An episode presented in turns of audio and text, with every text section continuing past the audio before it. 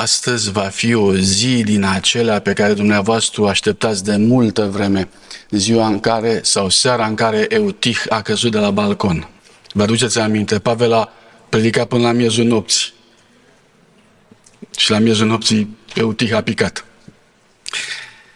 Tema din mi-a fost cerută, mi-a fost sugerată este un subiect care, de a, care are de a face cu Domnul Isus Hristos, cu planul de mântuire și relația sa cu Tatăl.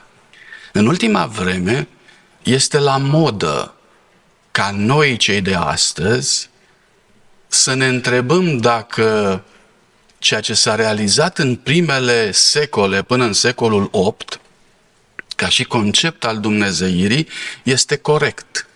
O mare parte dintre creștini astăzi s-au ridicat împotriva conceptului de Trinitate. Se întreabă de ce Trinitate, cum funcționează Trinitatea. O mare parte a creștinilor se întreabă de ce Isus Hristos este Fiul lui Dumnezeu. Conceptul de fiu întotdeauna are la bază ideea de naștere. Ideea de naștere înseamnă că există o ființă care dă naștere celei de-a doua ființe. Cu alte cuvinte, cea de-a doua ființă are un început. Cu alte cuvinte, prima este mai mare, cea de-a doua este mai mică. Astfel încât o mare parte dintre noi ne punem întrebări în legătură cu este Domnul Isus Hristos mai mic decât Tatăl?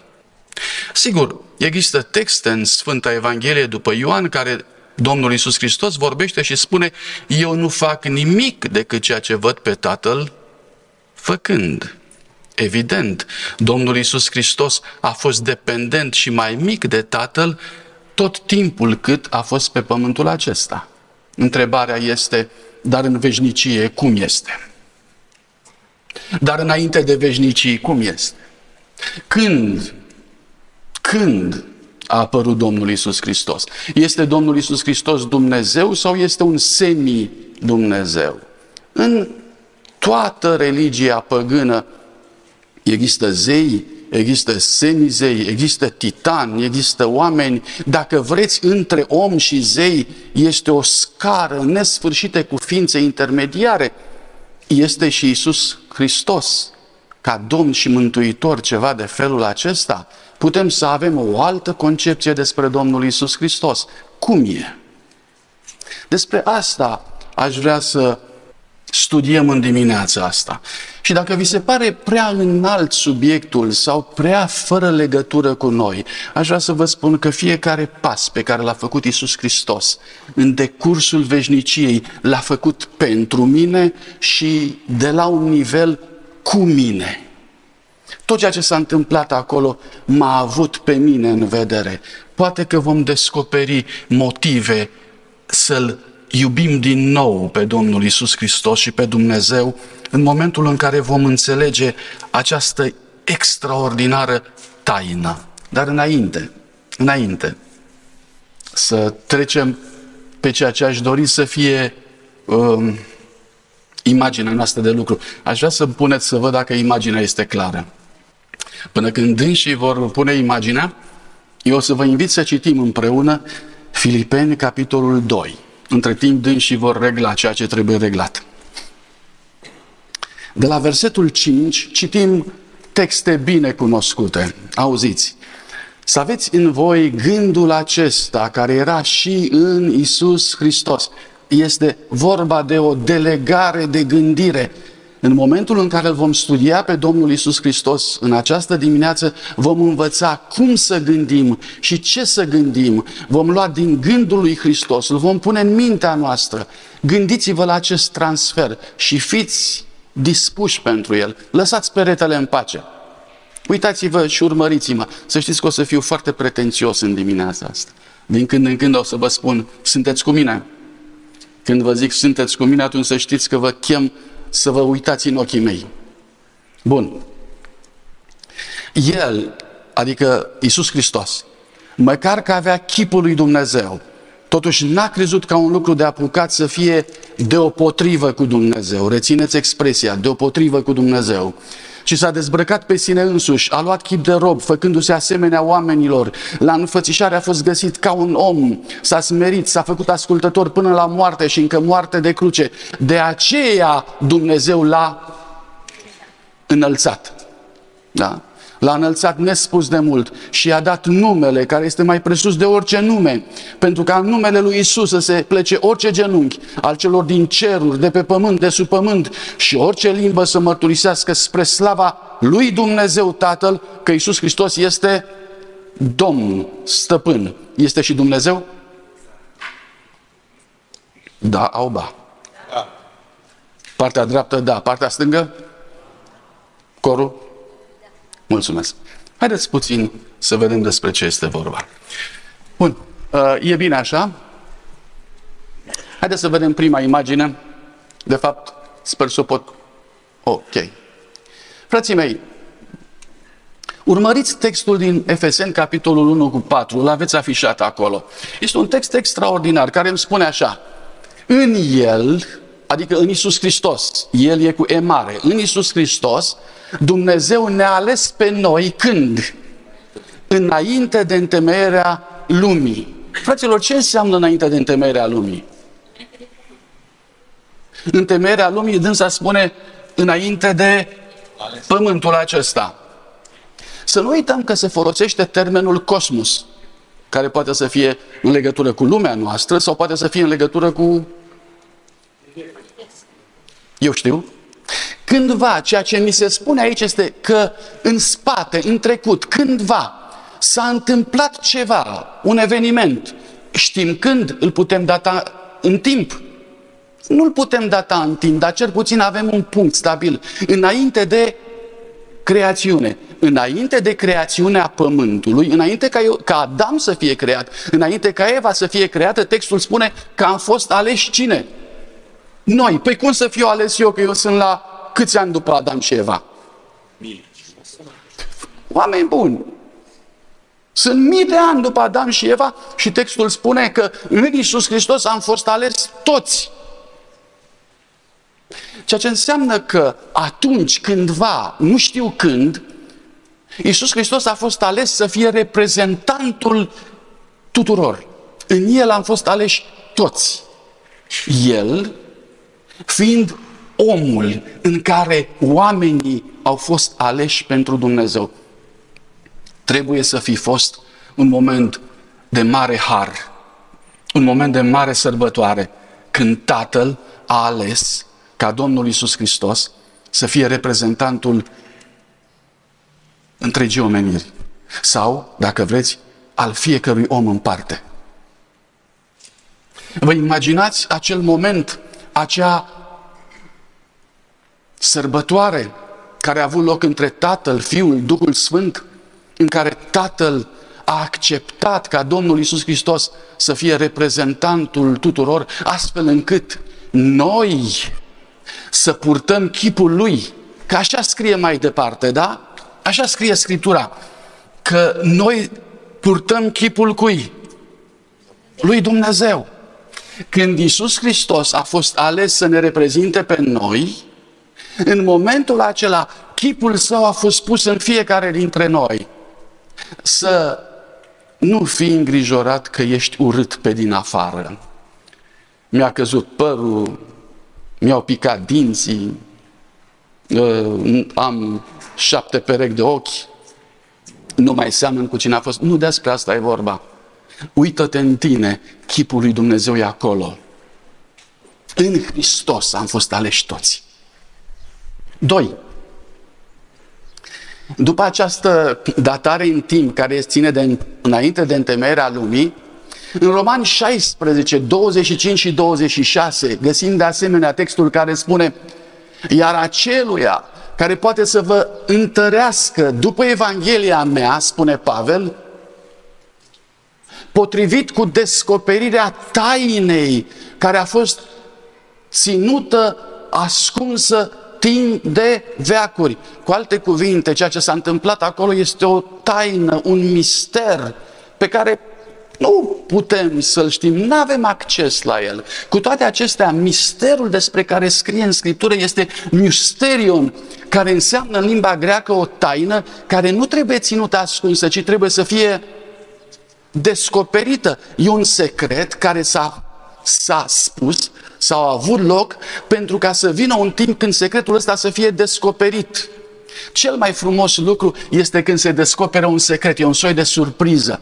Dumnezeu a vrut să ne surprindă pe noi când a început cu o taină, a ținut-o ascunsă timp de veacuri și a fost arătată acum sau descoperită acum prin scrierile prorocilor și prin porunca lui Dumnezeu cel veșnic. Cu alte cuvinte, spiritul prorociei și Scriptura ne-a surprins pe toți prin descoperirea cui? Prin descoperirea cui? Al lui Isus Hristos. Sau, dacă vreți, a tainei lui Dumnezeu. Mulțumesc, e mai bine așa. Prin descoperirea tainei lui Dumnezeu. Pentru că, pentru că încă n-am stabilit care este taina lui Dumnezeu, da? Bun, haideți să mergem mai departe. 1 Corinteni, capitolul 2 cu 7. Noi propovăduim înțelepciunea lui Dumnezeu, cea tainică, ținută ascunsă, pe care o rânduise Dumnezeu spre slava noastră când? Mai înainte de veci. Acum, primul text a fost mai înainte de întemeierea lumii. Textul ăsta ce spune? Înainte de veșnicii. Când e asta înainte de veșnicii? Veac, ideea de veac ne sugerează ideea înainte de timp înainte de a, a curge timpul. Acum, nu știu dacă înțelegem ce este timpul. Timpul a apărut odată cu prima creațiune. Timpul și materia vin împreună. Timpul și spațiul sunt împreună. Timpul măsoară spațiul. Nu poate să fie timp înainte să apară materie sau timp. Cu alte cuvinte, Uh, să fie înainte de prima creațiune a lui Dumnezeu. Nu doar creațiunea Pământului, e vorba de înainte de prima creațiune. Atunci, atunci uh, s-a întâmplat să aibă loc taina aceasta. Wow! Asta înseamnă că înainte de prima creațiune exista cine? Înseamnă că Iisus Hristos exista înainte de prima creațiune. Înseamnă că El n-a fost creat ca orice creațiune. El n-a fost creat ca și creațiunea cealaltă. N-a fost creat ca și cosmosul în care, material în care suntem învăluiți noi ca și pământ. El era înainte de veșnicii. Haideți să vedem despre ce taină este vorba. Până acum am vorbit despre datare în timp și am stabilit următorul lucru. Am stabilit că înainte de veșnicii, înainte de crearea timpului, a existat ceva extraordinar pe care Tatăl l-a făcut în legătură cu noi și care a trebuit să, fie, să ne fie descoperit.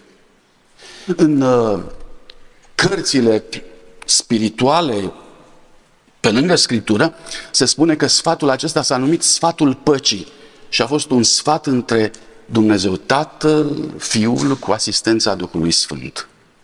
Bun, dar despre ce este vorba și care este subiectul tainei? Iată Coloseni 2 cu 2.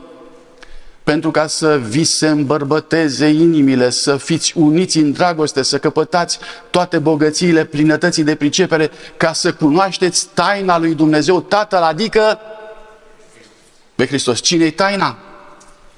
Domnul Isus Hristos. În momentul ăsta ajungem la, la concluzia că înainte de veșnicii, cândva, trebuie să se fi întâmplat ceva extraordinar în Domnul Isus Hristos și cu Isus Hristos.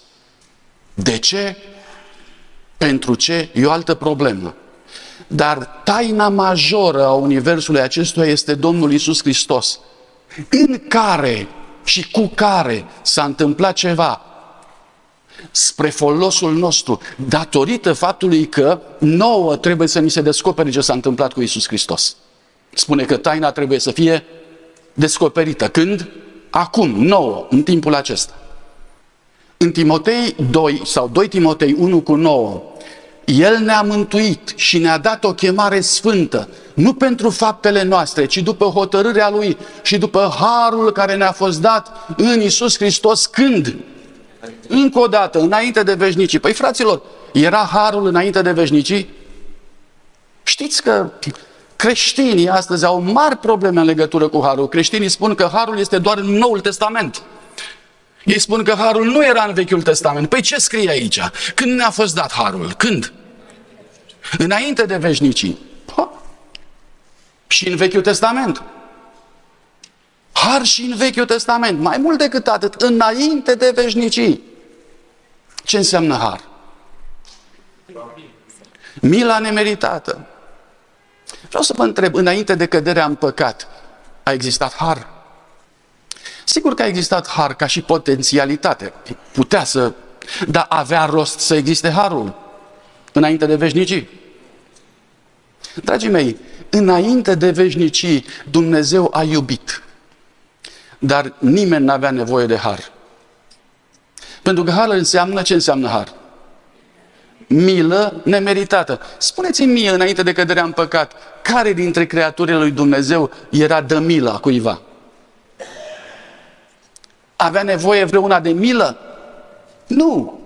Mila este când ești într-o stare căzută, neajutorată, ești făcut praf. Atunci ai nevoie de milă. Evident, Dumnezeu ne-a iubit înainte de întemeierea lumii, ne-a iubit din veșnicie.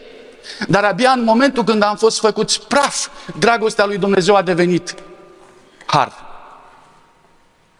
Harul ca și potențialitate era gata din veșnicii. La ce mă duce lucrul acesta? Unde mă conduce? Mă conduce la ideea că Dumnezeu Tatăl și Domnul Isus Hristos au fost pregătiți să le fie milă de Adam și de Eva. Au fost pregătiți să nu-i judece imediat. Au fost pregătiți să nu-i condamne imediat. Au fost pregătiți să le fie milă. Să le fie atât de mare milă, încât în momentul când au căzut în păcat să-i ducă la poarta grădinii și să le arate un miel jertfit, practic să-l jerfească împreună cu el. Și în momentul în care jerfeau mielul, Adam să înțeleagă că mielul era pentru el. Și Adam să înțeleagă că există un mântuitor și un salvator pe care el trebuia să-l caute. El trebuia să-l găsească și să-l iubească. Marea dramă a omenirii este când Salvatorul a venit și noi am trecut pe lângă el și nu l-am știut. Hm. Ca și paranteză. Știți cât de supărat a fost Pavel, fostul Saul, apostolul, când a descoperit că el, unul dintre cei mai înțelepți oameni ai națiunii ebraice, ales în Sinedriu, care Sinedriu avea ca scop descoperirea lui Mesia. Ăsta era scopul Sinedriului. Erau acolo 70 de învățați, cel puțin, care erau acolo în continuu, cu ochii cât cepele, ca să-l caute ca radarul. Vine Iisus Hristos sau nu vine Iisus Hristos? Și au trăit în timpul lui Iisus Hristos și nu l-au cunoscut. Vă dați seama ce tragedie a fost în inima lui Pavel când pe drumul Damascului a întrebat, Doamne, dar tu cine ești? Și auzit vocea care i-a spus, eu? Păi tu ai ajuns să-L persecuți pe Hristos, adică pe Mesia, adică pe unsul. Vă dați seama ce șoc a fost în sufletul lui Pavel. Cum? Am fost destinat să-L găsesc pe Hristos. Am fost destinat să-L găsesc pe Mesia. Și în loc să-L găsesc, l-am pierdut. Mă întorc înapoi harul în Isus Hristos înainte din veșnicii. Încă o dată, ceea ce s-a întâmplat înainte de veșnicii trebuie să fi fost extraordinar. Și apoi spune încă o dată, Efeseni 1 cu 4, în El Dumnezeu ne-a ales înainte de întemeierea lumii ca să fim sfinți, fără prihană, înaintea Lui și așa mai departe. Din nou, Efeseni 1 cu 4, ne-a ales înainte de întemeierea lumii pe noi.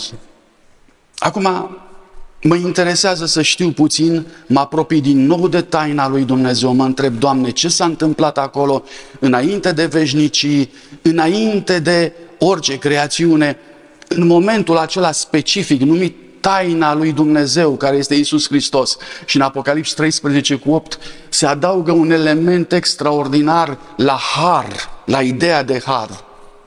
Toți locuitorii pământului, spune 13 cu 8 Apocalips, se vor închina.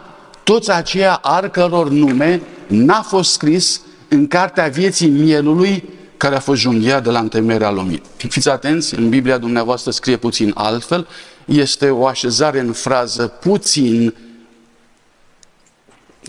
ce să zic, n-aș dori să spun greșită, dar uh, nu este exactă cu originalul. Apocalips 13 cu 8 are forma aceasta, care indică faptul că mielul a fost junghiat de la întemerea lumii. Când a fost junghiat mielul? De la întemerea lumii. Cine este mielul? Domnul Isus Hristos. Când a fost junghiat Domnul Isus? La cruce. De ce spune textul înainte de întemeierea lumii?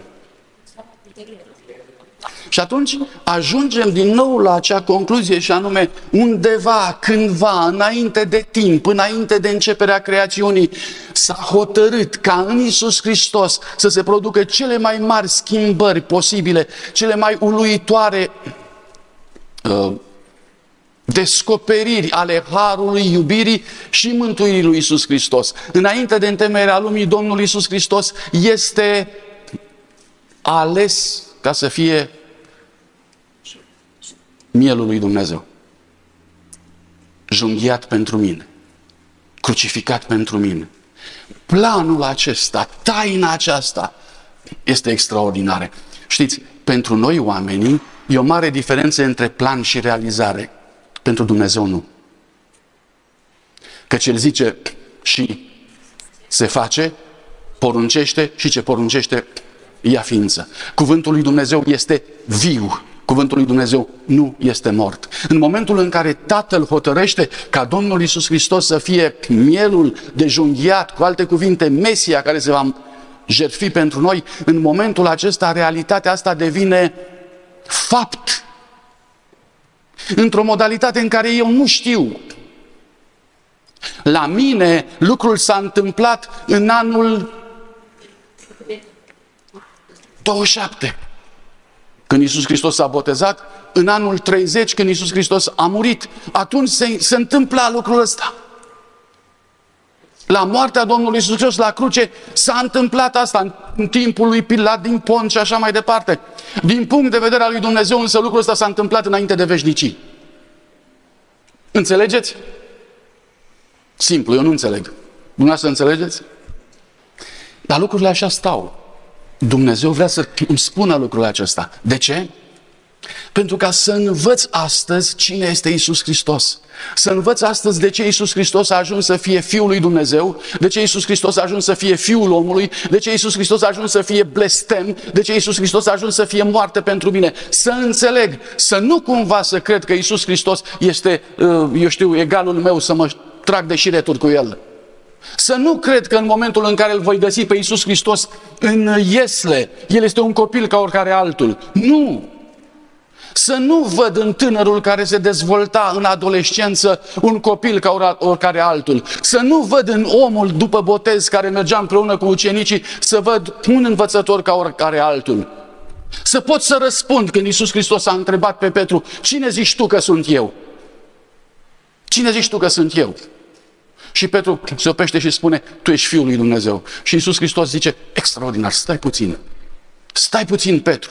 Asta este, asta este, asta este un moment de imortalizat. Trebuie să faci poză la cuvintele astea. Păi de ce? Pentru că cuvintele astea ți le-a descoperit Tatăl, nu eu. Păi de ce mi le-a descoperit Tatăl? Pentru că vin din taina ținută ascunsă de veșnicii. Astea sunt cuvinte de acolo.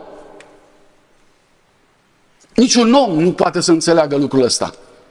Orice om dintre noi care vorbim despre Domnul Isus Hristos, despre relația Lui cu Tatăl, despre nașterea sa, că este cel din tâi înviat dintre cei morți, cel din tâi născut dintre cei morți, fiecare dintre noi, dacă facem lucrul acesta în mușchii noștri omenești, în firea noastră veche, ajungem să spunem, aoleu, a fost născut. Păi de ce a fost născut? Pentru că modelul nașterii este ca la noi. Nu, nu e ca la noi. Nu e vorba de naștere biologică, nu este vorba de așa ceva. Dar cum este vorba? Despre ce este vorba? Haideți să vedem. Și acum vom vorbi despre chenoză. Este un termen grecesc care este folosit aici în Filipeni, capitolul 2, și care este folosit aici. N-a crezut ca un lucru de, de apucat să fie deopotrivă cu Dumnezeu, ci s-a dezbrăcat pe sine însuși. Și aici apare cuvântul chenoză care vorbește de dezbrăcare și de coborâre.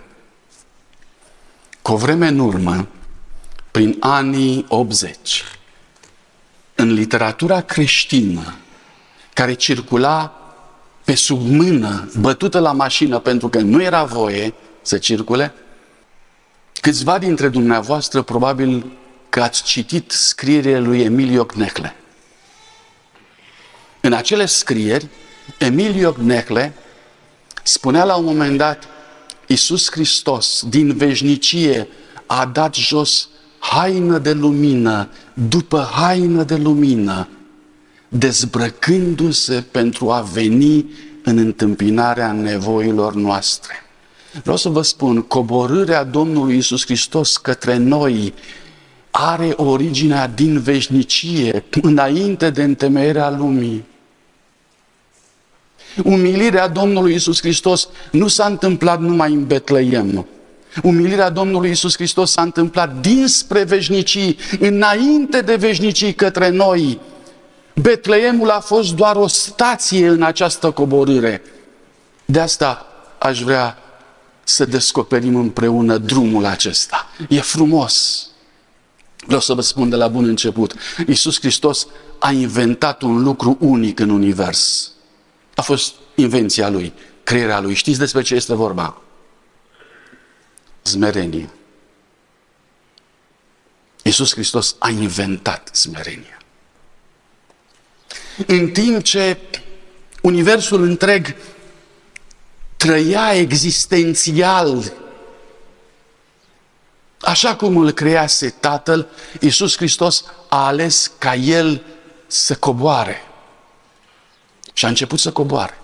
Vă rog să vă imaginați o scară cu trepte și vă rog să vă imaginați cum de fiecare dată la anumite nivele Domnul Iisus Hristos coboară jos și mai jos și mai jos și mai jos. Și în timp ce cobora această inițiativă de coborâre îi aparține 100% lui. Haideți să vedem lucrul acesta și să-l descoperim. Um, Ioan 10 cu 30. Eu și Tatăl una suntem. Mulțumesc. Simplu. De acolo pleacă Iisus Hristos. Vreau să vă întreb, va fi vreodată un moment în istoria acestui univers când Iisus Hristos să nu fie una cu Tatăl? Da sau nu? Da sau nu? Wow! A zis un lucru extraordinar. O singură dată s-a întâmplat lucrul acesta. Când Iisus Hristos a zis, Eli, Eli, la masa bactani. Atunci a fost despărțirea sa de Tatăl echivalent cu moartea sa. Lucrul ăsta i-a adus moartea. Dar în rest, Iisus Hristos rămâne una cu Tatăl și nimeni nu îl poate despărți de Tatăl Său.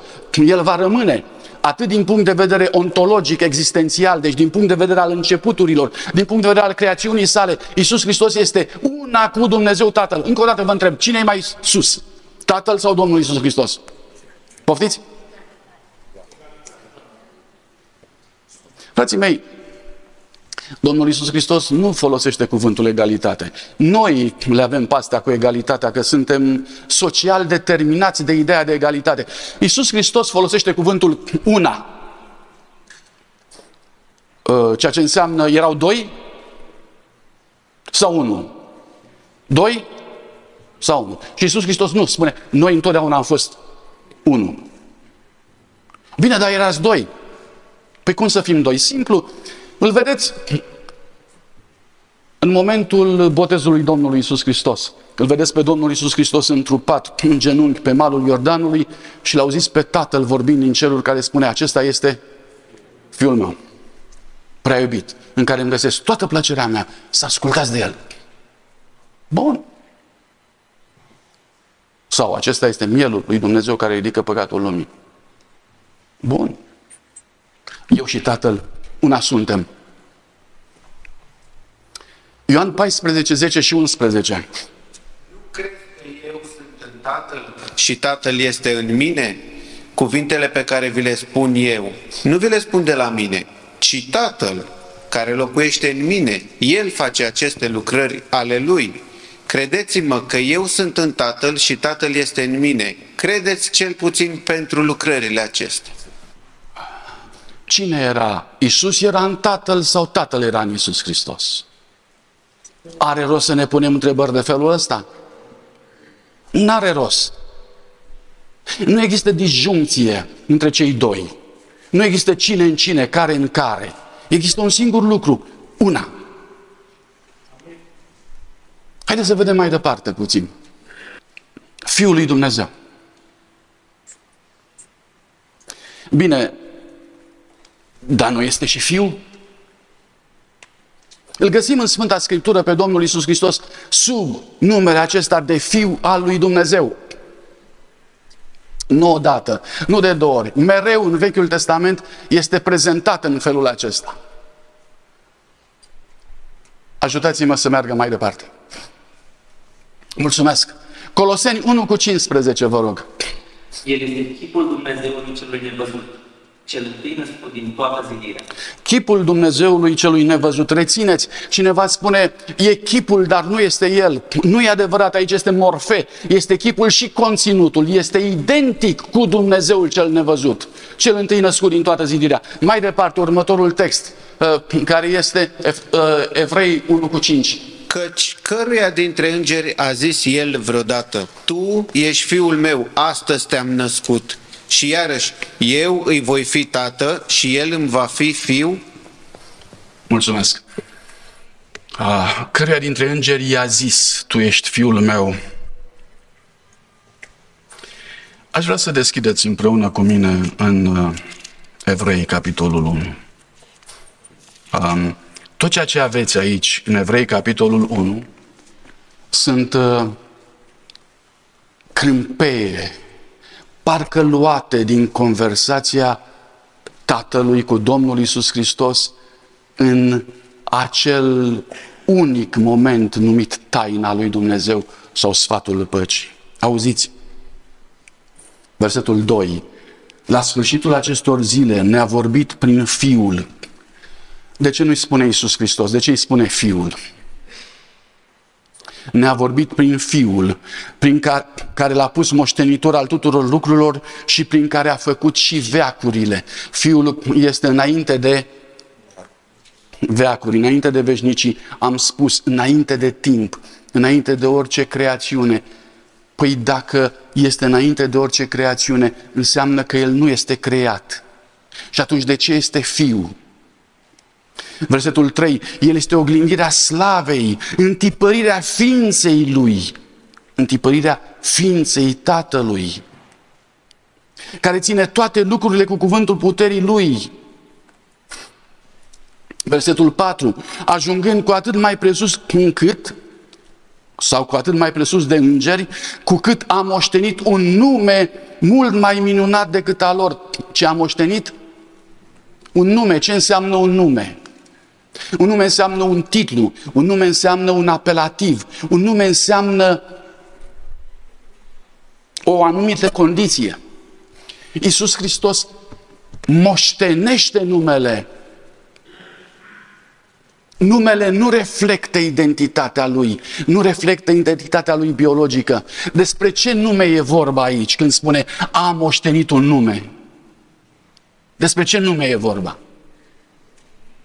Uitați-vă puțin, care este singurul nume pe care îl găsești, găsiți în capitolul ăsta cu care este identificat Domnul Isus Hristos? Poftiți? Care este singurul? Fiul. Despre numele acesta de fiu spune că el l-a moștenit. L-a moștenit de unde? I l-a dat Tatăl. Este ceva ce a primit din partea Tatălui Domnului Isus Hristos. Și spune mai departe, căci căruia dintre îngeri a zis el vreodată, tu ești fiul meu, astăzi te-am născut. Și ar, arată în felul ăsta că numele de fiu este un fel de încoronare a Domnului Isus Hristos. Este un titlu de glorie care i s-a dat Domnului Isus Hristos. El a fost încoronat în postura de fiu. Noi ne imaginăm întotdeauna că încoronarea înseamnă ridicare. În cazul Domnului Isus Hristos, încoronarea a însemnat coborâre. El a fost încoronat ca fiu al lui Dumnezeu. În ideea de a reflecta pe Tatăl în continuu, Fiul lui Dumnezeu. Câteva texte să ne ajute în privința asta. Um, Iov, capitolul 1 cu 6. Fiii Dumnezeu au venit într-o zi de s-au înfățișat înaintea Domnului și a venit și satana în mijlocul lor. Mulțumesc. Cine sunt acești fii ai lui Dumnezeu din Iov 1 cu 6? Poftiți? Cine sunt acești fii ai lui Dumnezeu? Vă rog să observați, au același nume cu, cu Domnul Isus Hristos. Deci au venit fiii lui Dumnezeu, erau mai mulți? Sigur. Cine sunt? Cartea Patriarh și Profet spune că fiecare dintre ei reprezenta o lume. O lume, o lume. Reprezentanții lumilor de, din toate părțile au venit. Ei erau creați în calitate de fii. Creațiunea lui Dumnezeu n-a fost niciodată o creațiune făcută la întâmplare. Creațiunea lui Dumnezeu a fost, Dumnezeu și-a creat familia lui și a creat familia umană, pământul deoparte, și a creat alte lumi de univers, în univers, unde sunt alte ființe, dar și aceștia erau tot, tot fii. Nu erau oricine, erau încă o dată familia lui Dumnezeu. În Iov capitolul 1, în Iov capitolul 2, Dumnezeu își strânge familia lui la oaltă. Um, ce mai avem acolo? Haideți să vedem. Um, Luca 3 cu 38. Ne spune, fiul lui Enos, fiul lui Set, fiul lui Adam, fiul lui Dumnezeu. Ce era Adam? Cine era Adam? A, mai citești odată. Fiul lui Enos, fiul lui Set, fiul lui Adam, fiul lui Dumnezeu. Adam care era fiul lui Dumnezeu. Și iată că și Adam este numit printre aceștia fiul lui Dumnezeu. Și Pavel are curajul să spună mai departe, fiindcă suntem de neam din Dumnezeu. Vă aduceți aminte? Pavel spune, suntem neam din Dumnezeu. Păi cum suntem de neam din Dumnezeu? Simplu, pentru că Adam a fost numit Fiul lui Dumnezeu. Când am început noi să ne numim fii, fiii oamenilor? Când? În momentul în care genealogia noastră n-a mai purtat asemănarea cu Dumnezeu, ci genealogia noastră a purtat ce? Asemănarea cu păcătosul de taică miu. Da? Atunci ne-am numit fiii oamenilor și legătura cu Dumnezeu s-a tăiat. Și am zburat în spațiu singuri. Noi singuri. Ne-a căzut bine, nu ne-a căzut bine, asta e o altă problemă. Dar în momentul în care legătura cu Dumnezeu s-a fracturat, în momentul în care n-a mai fost legat de cer, din momentul acela neamul omenesc a început să se numească Fiul omului. Pierdut, singur, fără nicio șansă. Bun.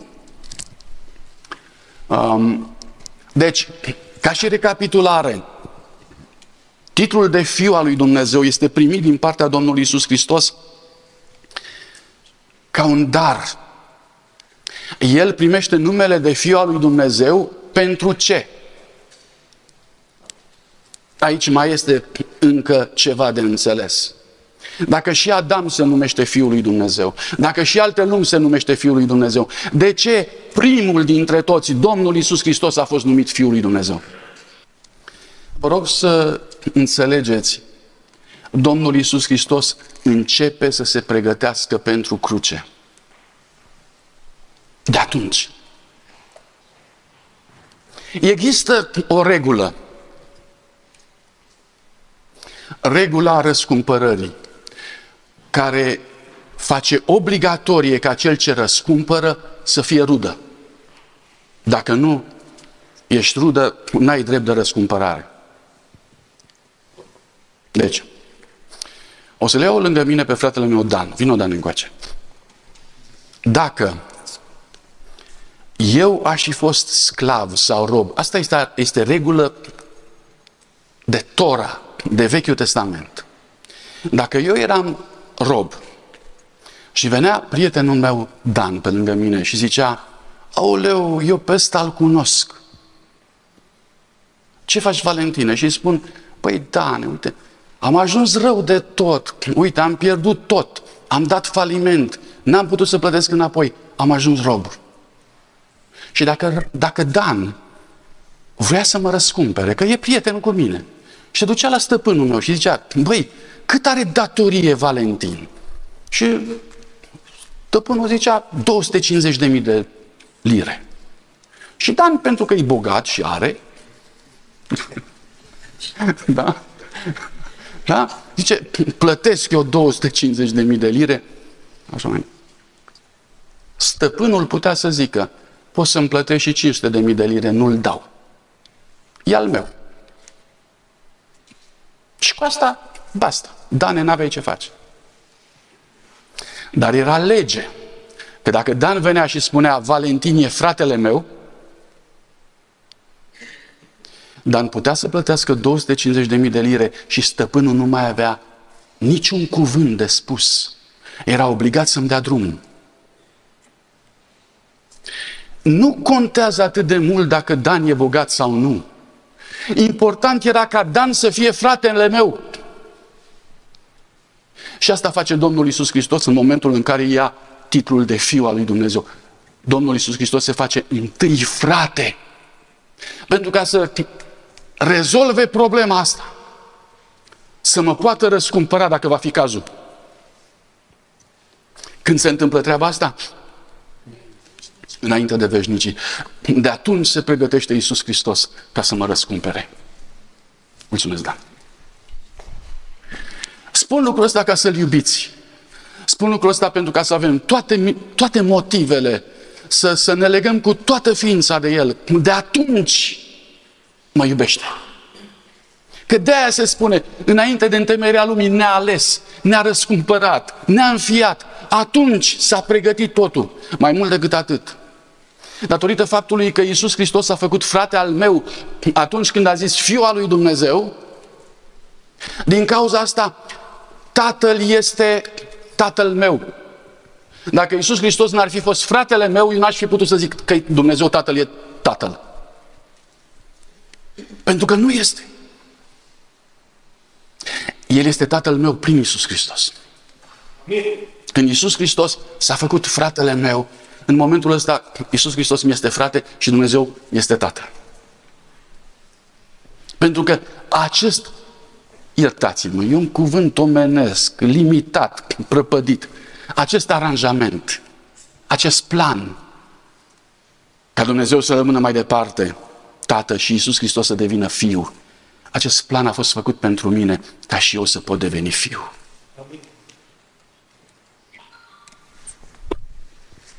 Apoi, Fiul lui Dumnezeu a devenit Mihael.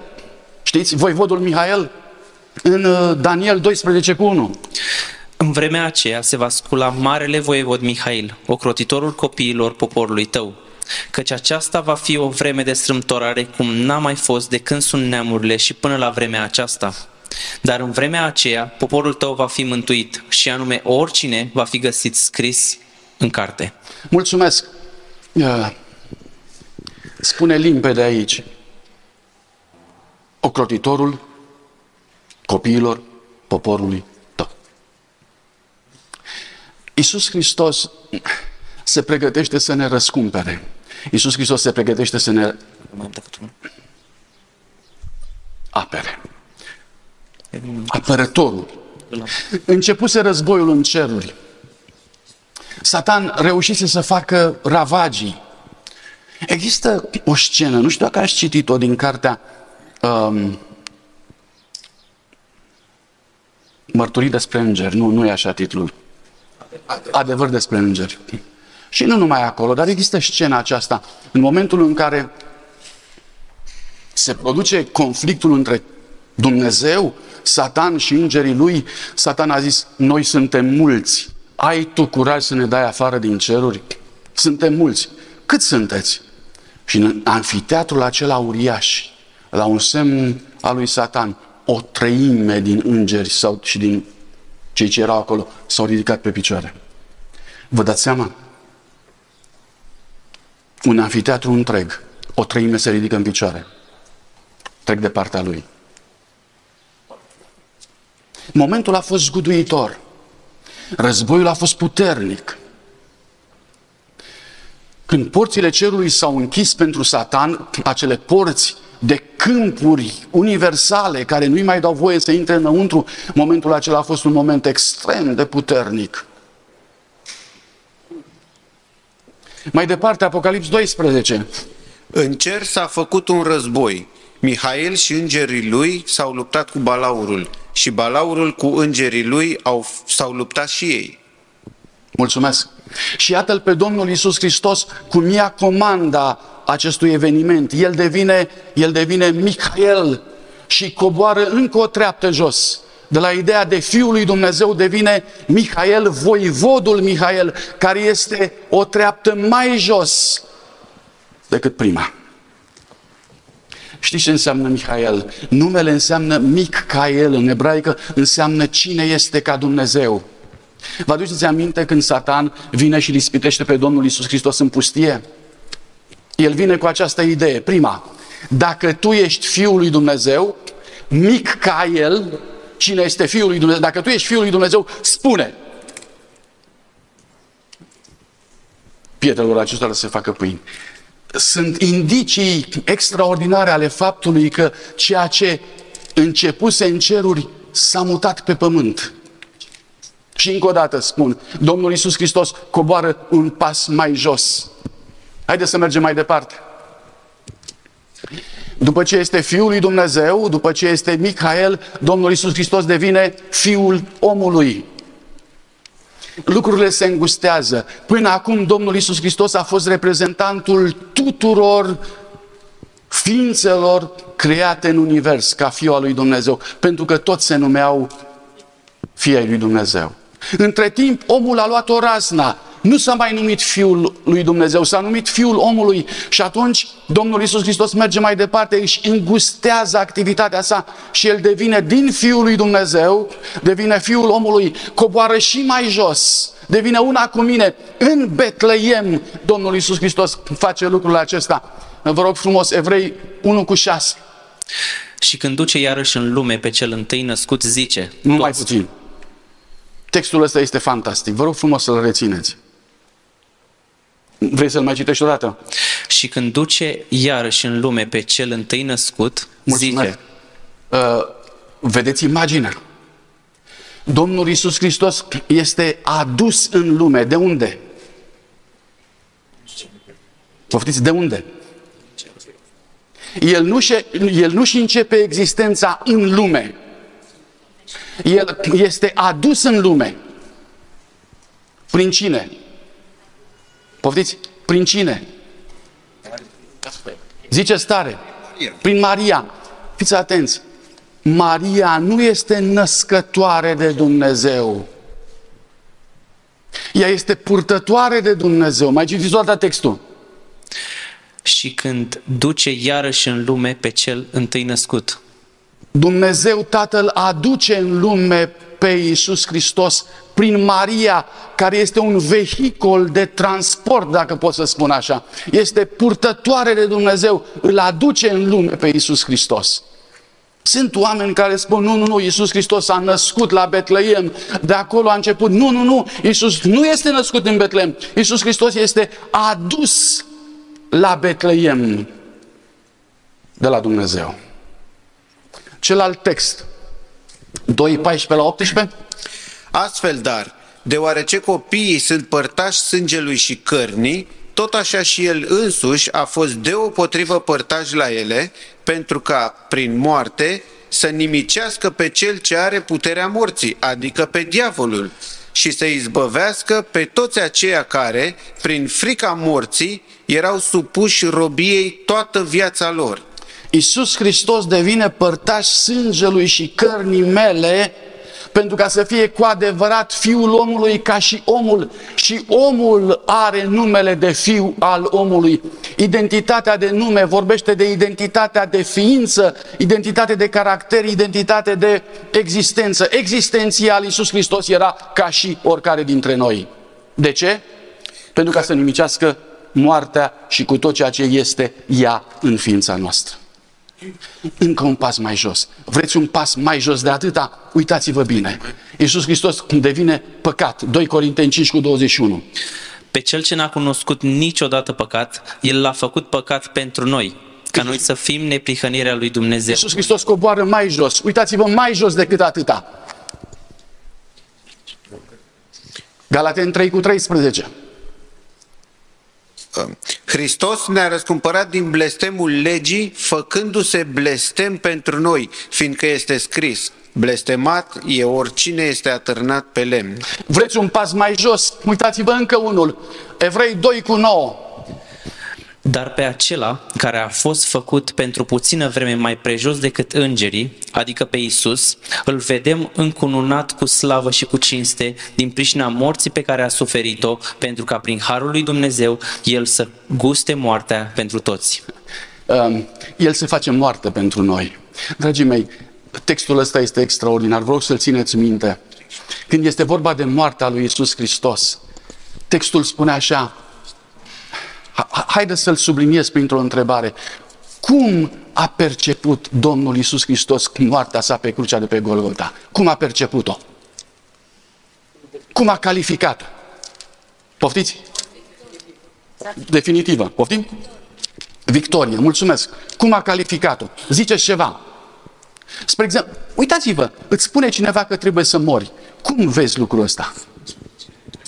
Poftim? Blestem, mulțumesc. Cum a perceput Iisus Hristos acest decret că trebuie să moară? Cum a perceput? Și textul spune, citiți vă rog ultima parte a textului încă o dată. Mai am. Nu mai ai. Acolo spune așa, că moartea a fost un har. Ca prin harul lui Dumnezeu, El să guste moartea pentru toți. Vă dați seama, I-a cerut lui Dumnezeu onoarea să moară pentru noi. Tatăl i-a oferit-o și Domnul Isus Hristos a considerat asta ca un har. I s-a oferit harul, bunătatea, binecuvântarea să moară pentru noi. Doamne, ce fel de Dumnezeu avem! Și asta s-a întâmplat înainte de veșnicii, când Domnul Isus Hristos a dus înaintea Tatălui și a zis, dă-mi neamurile ca moștenire, gămile. Și tatăl a zis, din numele lui să-și tragă numele orice familie din cer și de pe pământ. Și i-a dat neamurile ca moștenire. Și am avut grijă de ele, le-a cârmuit, le-a salvat, le-a mântuit, le-a dat biruința, le va aduce înapoi să se întâlnească cu Tatăl. Ăsta este rostul Domnului Isus Hristos, marele voivod al mântuirii noastre. Este adevărat. Uitați-vă bine scara prin care a coborât Domnul Isus Hristos. Dragii mei, dacă nu veți ține minte toate textele, nu mă interesează. Țineți minte scara. Așa a coborât. Așa a coborât Isus Hristos până a ajuns moarte pentru mine.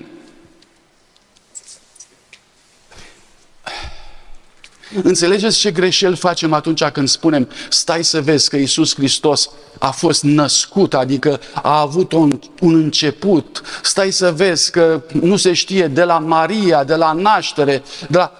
toate lucrurile astea n-au nimic de a face cu înțelegerea profundă. Mai mult decât atât arată că nu înțelegem planul lui Dumnezeu făcut în Isus Hristos, care a fost pus la dispoziția noastră ca să fie descoperit acum. Creștinismul ar trebui să fie îndrăgostit de, de Isus Hristos. faptul că noi punem sfinți să mijlocească între noi și Dumnezeu, că e Fecioara Maria, că e Sfântul Pavel, că e Sfântul Petru, că e oricine, arată clar că nu înțelegem cine e Isus Hristos. Nu înțelegem ce a făcut pentru mine. Neînțelegerea lui Isus Hristos mă scoate pe mine din calitatea de creștin. N-am ce căuta aici. Că dacă Isus Hristos nu este asta, înseamnă că e doar profet. Mă pot duce la musulmani. Că și musulmanii îl consideră tot profet. Nici o problemă. Numai această imagine mă face să-L înțeleg pe Isus Hristos. Și este luată din Scriptură. Este pas cu pas. Această analiză profundă pe care Pavel o face în legătură cu Domnul Isus Hristos. Această coborâre se numește în Filipeni 2, 5 cu 8, chenoză. Coborârea lui Isus Hristos până la mine. Până la mine. Faptele Apostolilor 13 cu 33. Dumnezeu a împlinit-o pentru noi, copiii lor, înviind pe Isus, după cum este scris în psalmul al doilea. Tu ești fiul meu, astăzi te-am născut. Și iată din nou numele de fiu folosit aici, de data asta în naștere. Tu ești fiul meu, astăzi te-am născut la momentul nașterii Domnului Isus Hristos. Um, se întâmplă ceva extraordinar în faptele apostolilor, capitolul 2, cu versetul 38, cred. 36. 36, mulțumesc. Este un lucru extraordinar. În ziua cinzecimii, Pavel a avusese loc, a avusese loc învierea. Apropo de lucrul acesta, bine că n-am trecut mai departe. În momentul, în momentul morții Domnului Isus Hristos, Domnul Isus Hristos moare spunând, Tată, am împlinit lucrarea care mi-ai dat-o să o fac. Și apoi zice, s-a sfârșit și imediat după aceea zice, în mâinile tale îmi predau Duhul. Este ca și cum Domnul Isus Hristos își face viața pachet și o pune în mâna Tatălui. Putea să, se, putea să învieze Domnul Isus Hristos prin sine însuși? Da sau nu? A declarat. Ce a declarat? Pot să-mi dau viața și am putere să o dau, am putere să o iau. Fără îndoială putea. Dar la moartea sa, Domnul Isus Hristos a declarat în fața întregii lumii că el nu-și va exercita dreptul acesta. El nu va învia niciodată prin sine. El ia această posibilitate, o pune în mâna Tatălui și spune, Tată, dacă mă vei învia tu bine, dacă nu, nu. În felul acesta, Domnul Isus Hristos se pune sub judecata Tatălui. Din cauza asta, Apostolul Pavel poate să spună mai târziu, Isus Hristos a fost înviat din cauza că noi am fost făcut neprihăniți. Și ca dovada a neprihănirii sale, el se pune sub judecata tatălui și el spune, dacă tatăl mă va învia vreodată, asta înseamnă că jertfa mea a fost primită, că eu sunt neprihănit și că oamenii pot să fie făcut neprihăniți. Și din cauza aceasta, Iisus Hristos nu va învia prin sine, va învia prin Tatăl. În Cartea Hristos Lumina Lumii se spune că atunci când îngerul a venit jos, îngerul a spus cuvintele acelea fascinante care susțin această idee. Iisuse, Fiul lui Dumnezeu, Tatăl tău te cheamă. Și viața a fost ca răspuns la această chemare și din cauza aceasta Iisus Hristos din momentul în care a înviat, din momentul acesta va avea dreptul să facă neprihăniți pe toți aceia care cred în El. Este cheia mântuirii. Din cauza asta, învierea Domnului Iisus Hristos este extrem de importantă. Este vitală. Da. Haide mai departe. În faptele Apostolilor 2 cu 36. Să știe bine, dar toată casa lui Israel, că Dumnezeu a făcut Domn și Hristos pe acest Isus pe care voi l-ați răstignit. Erau în camera de sus, erau vreo 500 de oameni acolo. Coboară Duhul Sfânt peste ei și oamenii întreabă, încep să întrebe, dar ce e asta, oameni buni, că nu mai înțelegem? Și Petru tâlmăcește, știți ce este? Ce este?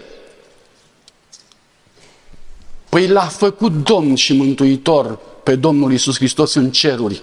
Acum, în momentul ăsta, cu alte cuvinte, în momentul ăsta are loc încoronarea Domnului Isus Hristos ca Domn și Mântuitor. Și pentru, ca semn al încoronării sale, ca sărbătoare a cerului împreună cu pământul, a fost dezlănțuit Duhul Sfânt peste noi. Există momente în istorie, frații mei, care sunt momente cruciale și care țin nu neapărat de istoria Pământului. Istoria Pământului beneficiază de istoria Cerului. Faptul că Isus Hristos a fost încoronat în momentul acela din ziua cinzecimii, că sărbătoarea respectivă a avut loc în ceruri, asta a făcut ca Pământul să fie locul binecuvântărilor cerești. Isus Hristos primește înapoi cununa de Domn și Mântuitor al, al cui? Al bisericii. Domnul și Mântuitorul bisericii. Mai departe, Iisus Hristos este mare preot și mijlocitor. Este o altă încoronare a Domnului Iisus Hristos. Este Domn și Mântuitor datorită crucii. Este mare preot și mijlocitor. Capitolul 8 cu 1 din Evrei. Punctul cel mai însemnat al celor spuse este că avem un mare preot care s-a așezat la dreapta scaunului de domnie al măririi în ceruri. Și vă rog să observați cum Domnul Isus Hristos începe să refacă de data aceasta drumul urcând ceea ce a coborât prima dată, acum se reface prin urcarea Domnului Isus Hristos. Și încă un lucru care merită amintit. Dacă coborârea este inițiativa Domnului Isus Hristos, urcarea Domnului Isus Hristos, a cui inițiativă este? A Tatălui. Filipeni, capitolul 2, partea a doua a chenozei, zice că Tatăl l-a înălțat nespus de mult. Tatăl i-a dat numele care întrece orice făptură și așa mai departe. Acum Tatăl îl ridică, Tatăl îi dă coroană după coroană, Tatăl îi dă haină de lumină după haină de lumină. Acum este proslăvirea Fiului continuu în toată istoria noastră. Este fantastic. Dragii mei, și mai e un lucru. Împreună cu încoronarea Domnului Isus Hristos, împreună cu, Is- cu ridicarea Domnului Isus Hristos, cine se mai ridică? Cine se mai ridică? Poftiți? Biserica lui Isus Hristos. Isus Hristos nu face nimic din lucrurile acestea fără să facă cu biserica lui și pentru biserica lui. Vă dați seama, participanți la investirea Domnului Isus Hristos ca Domn și Mântuitor și primesc Duhul Sfânt, e împreună cu biserica sa. Domn și mijlocitor, pentru cine mijlocește Isus Hristos? Pentru biserica sa. Tot ceea ce face, face pentru biserica sa. Tatăl primește de data aceasta biserica sa din mâna lui Isus Hristos. Toată această, toată această, tot acest plan, toată această strategie pe care o vedem aici este pusă la punct de Dumnezeu și descoperită nouă pentru ca să ni se întărească credința, să știm limpede că nimic nu este doar o realitate instantanee, este o realitate din care faci parte și tu și eu. Facem parte din asta. Vreau să te întreb, știi, te bucuri, simți, trăiești așa?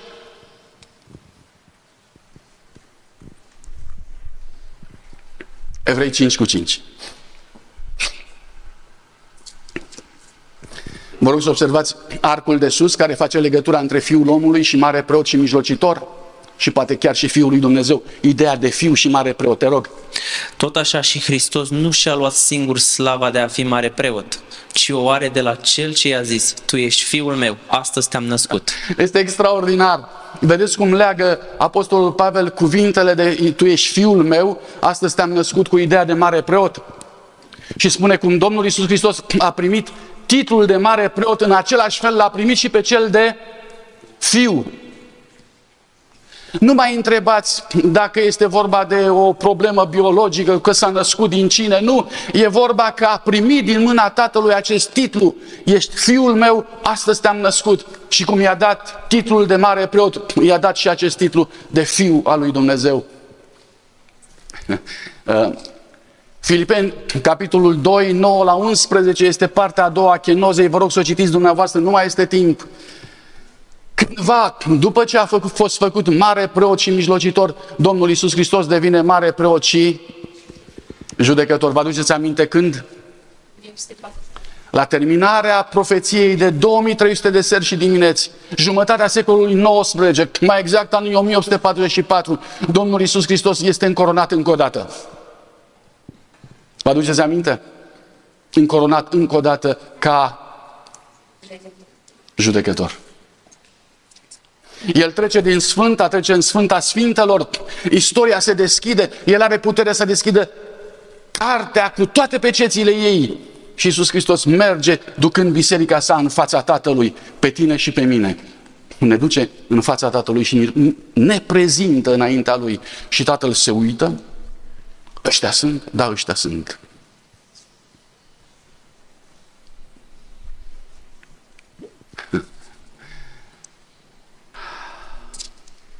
În Evrei, capitolul 9, 12 și 23, este un text acolo, nu o să-l mai citim, care spune așa, spune că și lucrurile cerești au trebuit să fie curățite cu sângele lui Isus Hristos, nu numai lucrurile pământești. Și Iisus Hristos intră în cerul cu sângele Lui ca să curețe cerul întreg de urmele păcatului. Fraților, uneori ne întrebăm, de ce nu vine Iisus Hristos mai repede că noi suntem gata pe aici? Una, nu știm ce vorbim, că noi nu suntem gata pe aici.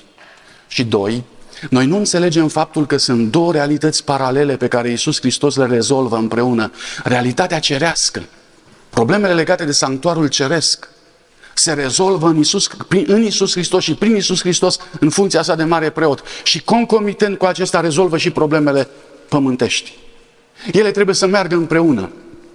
Spiritul profetic spune așa, Iisus Hristos înlătură din sanctuarul ceresc păcat după păcat, în măsura în care credincioșii și biserica lui înlătură pe pământul acesta păcat după păcat.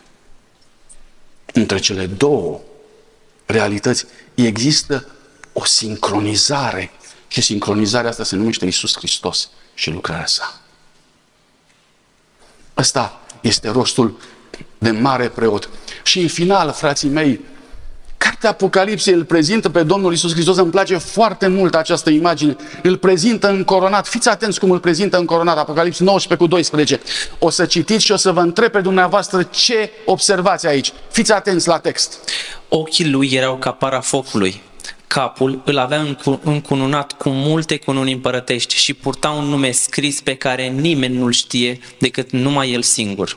Cum îl vedeți pe Domnul Isus Hristos acum când vine pe nori? Asta este imaginea, vine pe nori. Cum îl vedeți? Mulțumesc. Cum e încoronat? Cum e încoronat? Poftiți? Cu multe cununi împărătești avem de-a face cu o sumă de încoronări ale Domnului Isus Hristos. Fiecare urcare sa înseamnă o încoronare. La final, Domnul Isus Hristos este ca un general care are aici toate medaliile care țin de bătăliile lui, de victoriile lui, de calitățile lui, de gradele lui și așa mai departe. Domnul Isus Hristos le are în coroanele pe care le poartă și iată-l încoronat cu multe cununi împărătești. Tot ceea ce Domnul Isus Hristos a lăsat deoparte în coborârea sa este reasumat în Domnul Isus Hristos prin urcarea sa cu ajutorul Tatălui, de către Tatăl și prin Tatăl. Dragii mei, suntem la capăt. Putem să primim toată această, să privim toată această, toată această imagine în ansamblul ei. Vă imaginați, suntem acolo, Iisus Hristos judecător, la un pas ca El să revină ca Domn al Domnilor, dacă nu înțelegem suma de coroane pe care o poartă pe cap, dacă nu înțelegem meritele Lui, dacă nu-L iubim cu toată inima, spuneți-mi la ce mai trăim, pentru că suntem la un pas, la un pas de completarea acestei realități a mântuirii. De asemenea, în general, noi ne uităm la noi ca mântuirea să se întâmple în noi. În realitate, mântuirea s-a întâmplat unde? Unde s-a întâmplat mântuirea? Dragii mei, în Isus Hristos. în tot acest proces al Domnului Isus Hristos. Este o permanentă lucrare pentru mântuirea mea, un permanent răspuns în Isus Hristos la nevoile mele. Este într-o permanentă relație și legătură cu mine. Stați în mâna Lui continuu, nu vă dați drumul din mâna Lui. Este cel mai frumos lucru. Și după ce vedeți ce s-a întâmplat în Isus Hristos ca rezultat al mântuirii, după aceea lăsați ca rezultatul să se vadă în viața dumneavoastră. De dragul Lui, iubiți-L cu sfințenie. De dragul Lui, iubiți-L biruind păcatul. De dragul Lui, iubiți-l în așa fel încât să vă biruiți propriile dumneavoastră preferințe, pentru că merită mai mult decât merităm noi. E El mai de preț decât sunt de preț eu. Această imagine să vă urmărească, această imagine să vă binecuvinteze. Iisus Hristos în toate, în totul, totului, tot. Amin. Haideți să ne rugăm.